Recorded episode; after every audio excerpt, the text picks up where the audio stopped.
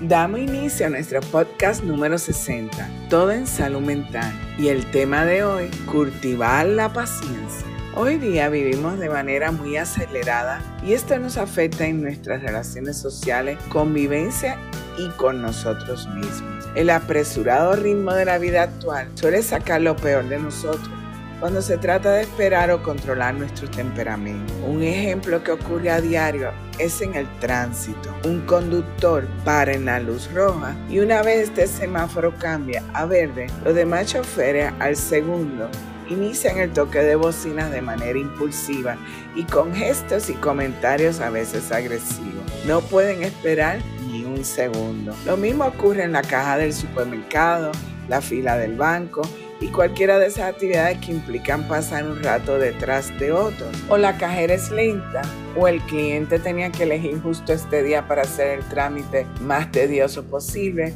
por lo cual no puede esperar. Y así es como vamos acumulando frustraciones durante la jornada del día, las que suelen desembocar en peleas y mal humor que por lo general debe soportar al final del día la familia. Vale la pena cultivar la paciencia la habilidad de mantenerte tranquilo frente a la decepción, la angustia o el sufrimiento vale la pena. Esta virtud se relaciona con una serie de beneficios positivos para la salud, tales como la disminución de la depresión y otras emociones negativas. Algunos investigadores han llegado a la conclusión de que las personas pacientes ostentan conductas más prosociales, como la empatía, y son más propensas a demostrar generosidad y compasión. Un estudio publicado en el 2012 en la revista Journal of Positive Psychology identificó tres formas distintas de expresar la paciencia. La primera, la interpersonal, que es cuando conservas la calma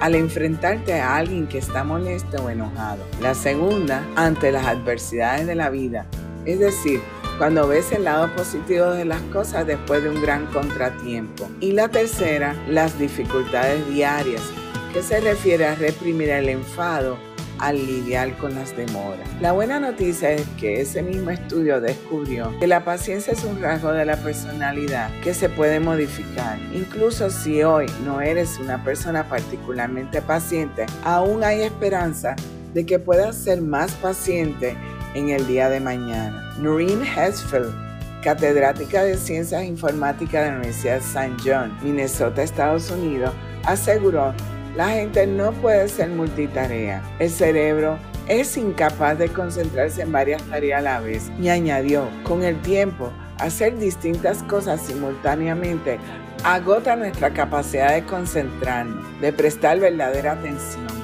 Eso va desgastando cualidades como la paciencia la perseverancia, así como el sentido común y la habilidad para resolver problemas. Se le hará cuesta arriba ser paciente si está estresado, porque tiene un exceso de cosas que hacer, sitios a donde ir o gente con quien mantenerse en contacto. La psicóloga Jennifer Hanstern puntualiza, en el fondo, el estrés es la causa de numerosos brotes de impaciencia. Por eso, como se ha dicho siempre, hay que tomarse las cosas con calma.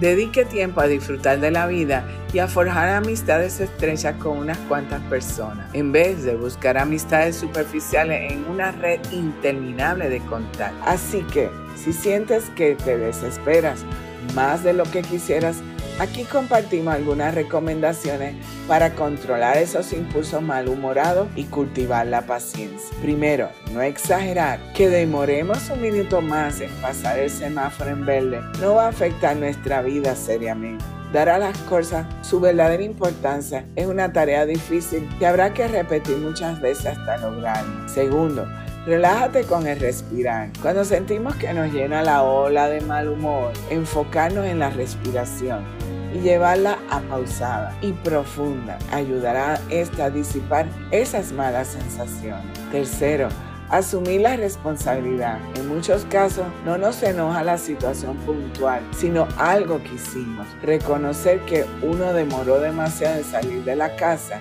y va tarde al trabajo ayudará a no impacientarte con los otros conductores. Cuarto, ser coherente. No está bien enfurecerse por tener que esperar a alguien cuando uno ha llegado atrasado a citas o reuniones sociales. No ser tan exigente. Se debe aceptar que las demás personas no están obligadas a cumplir nuestras expectativas y muchas veces las cosas simplemente no resultarán como esperamos. Sexto, pensar antes de hablar. Estar de mal humor no es excusa para decir lo primero que cruza por nuestra mente. Además de herir los sentimientos de otro, podemos generar situaciones desagradables y complicadas de superar. Séptimo, reflexionar con el escribir. Se recomienda tomar nota de los momentos de enojo, impaciencia o frustración, ya que esto ayuda a reflexionar sobre estos sentimientos. Octavo, baja la intensidad del día a día. Las personas que tratan de hacerlo todo rápido suelen sentirse ansiosas y tensas, lo que puede llevar a perder la paciencia y a enojarse con facilidad. Para simplificar su vida, Tal vez necesite examinar su rutina diaria. ¿Qué podría tomarse con más calma? No permita que su paciencia flaquee ante circunstancias que usted no puede controlar. Más bien analice qué factores sí puede controlar.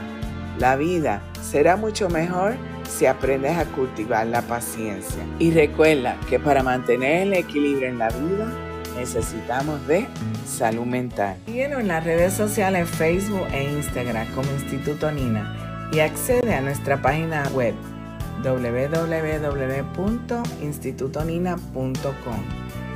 Recuerda suscribirte en nuestro podcast en Spotify y en YouTube. Presiona la campana para los avisos en YouTube y semanalmente podrás disfrutar de nuestro podcast.